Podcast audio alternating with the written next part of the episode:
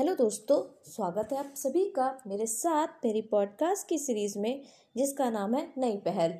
दोस्तों, इस पॉडकास्ट में हम बात करेंगे एल नीनो के बारे में, जो कि एक प्राकृतिक घटना है। तो आइए शुरू करते हैं। वैसे देखा जाए तो सामान्य अवस्था में भूमध्य रेखी पूर्वी प्रशांत क्षेत्र में पेरू तट से व्यापारिक पवनें पूर्व से पश्चिम दिशा की ओर चलती हैं। अगर पवने पूर्व से पश्चिम दिशा की ओर चल रही हैं तो जल धाराएँ भी पूर्व से पश्चिम की ओर ही जाएँगी, जिससे पेरू का तट हमेशा ठंडा बना रहता है और पश्चिमी प्रशांत क्षेत्र गर्म रहेगा। गर्म जलधारा के कारण पश्चिमी प्रशांत क्षेत्र में निम्न दाब रहेगा, जबकि पूर्वी प्रशांत क्षेत्र पर उच्च दाब रहेगा। उच्च वायुदाब रहेगा। उच्च वायुदाब के कारण यहाँ पे ठंडा मौसम बना रहता है, जबकि पश्चिमी प्रशांत क्षेत्र में निम्न वायुदाब के कारण वर्षा की स्थिति बनी रहती है। परंतु जब यही परिस्थिति या जब यही स्थिति उल्टी हो जाती है, विपरीत हो जाती है तो एल नीनो की घटना होती है। एल नीनो की घटना एक जटिल मौसम तंत्र है।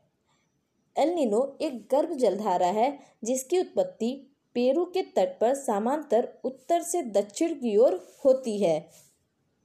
एल नीनो को अगर हम लोग देखा जाए तो इसका स्पेनिश भाषा में शब्द होता है, अर्थ होता है यीशु, शिशु यानी छोटा बच्चा। जबकि इसी से, इसी के विपरीत ला नीना, जिसका अर्थ होता है एल नीनो की छोटी बहन।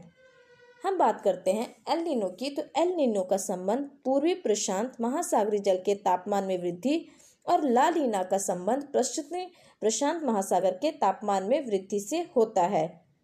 आखिर होता क्या है एल नीनो में? तो एल नीनो की अवस्था में व्यापारिक पवनें कमज़ोर हो जाती हैं।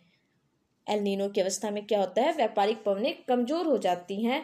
तब विश्वत रेखी प्रशांत क्षेत्र में पवनें पश्चिम से पूर्व की ओर चलने लगती हैं। और जब पवनें पश्चिम से पूर्व की ओर चलेंगी तो पश्चिमी प्रशांत क्षेत्र में उच्च वायुदाब हो जाएगा। और पूर्वी प्रशांत क्षेत्र में निम्न वायु दाब हो जाएगा। पश्चिमी क्षेत्र में वर्षा की मात्रा कम हो जाती है। क्यों? क्योंकि पश्चिमी क्षेत्र में उच्च वायु दाब है और पूर्वी क्षेत्र में निम्न वायु दाब है, जिसके कारण जल धाराएँ भी अब पश्चिम से पूर्व की ओर जा रही हैं। पश्चिमी क्षेत्र में वर्षा की मात्रा कम हो जाएगी और पूर्वी क्षेत्र में वर्षा की मात्रा अधिक हो जाएगी। यानी देखा जाए तो जो पश्चिमी क्षेत्र हैं, वहाँ पे अब वर्षा कम होगी और वहाँ पे अब एक तरह से देखा जाए तो पूर्वी क्षेत्र में वर्षा की मात्रा ज़्यादा रहेगी। जबकि वहाँ पे स्थिति ऐसी है कि पूर्वी क्षेत्र में वर्षा कम होती है, जिससे वहाँ का मौसम ठंडा बना रहता है। तो अब इस तरह से प्रभाव क्या पड़ता है? तो एल नीनो की वजह से भारत पर नकारात्मक प्रभाव पड़ता है। भारत में सूखे की स्थिति उत्पन्न हो जाती है। भारत के मानसूनी वर्षा में कमी हो जाती है।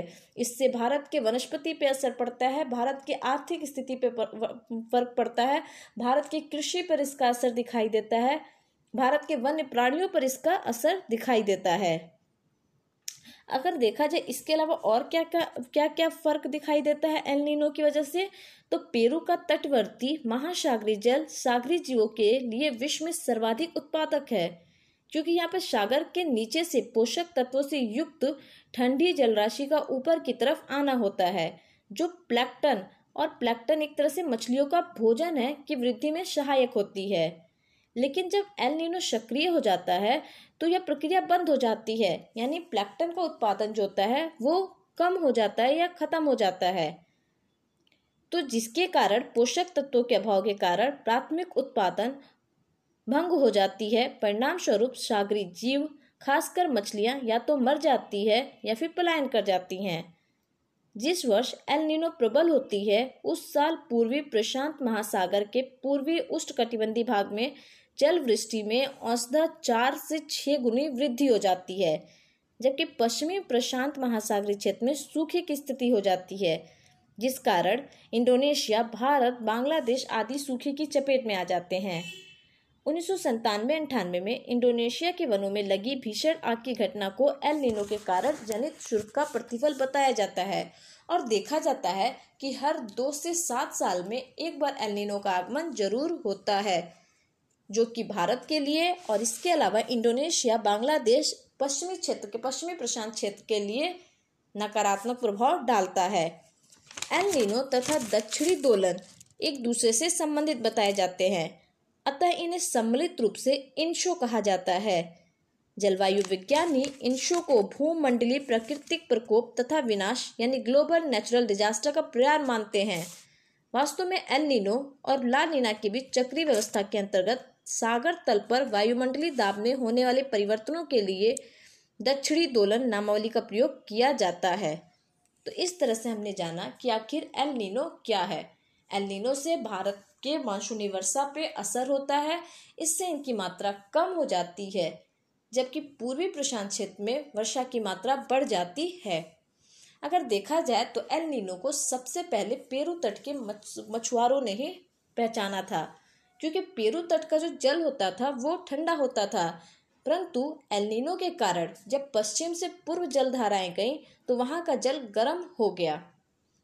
तो इस तरह से हमने जाना कि आखिर एलनिनो क्या होता है। मिलते हैं अगली पॉडकास्ट में। तब तक के लिए धन्यवाद।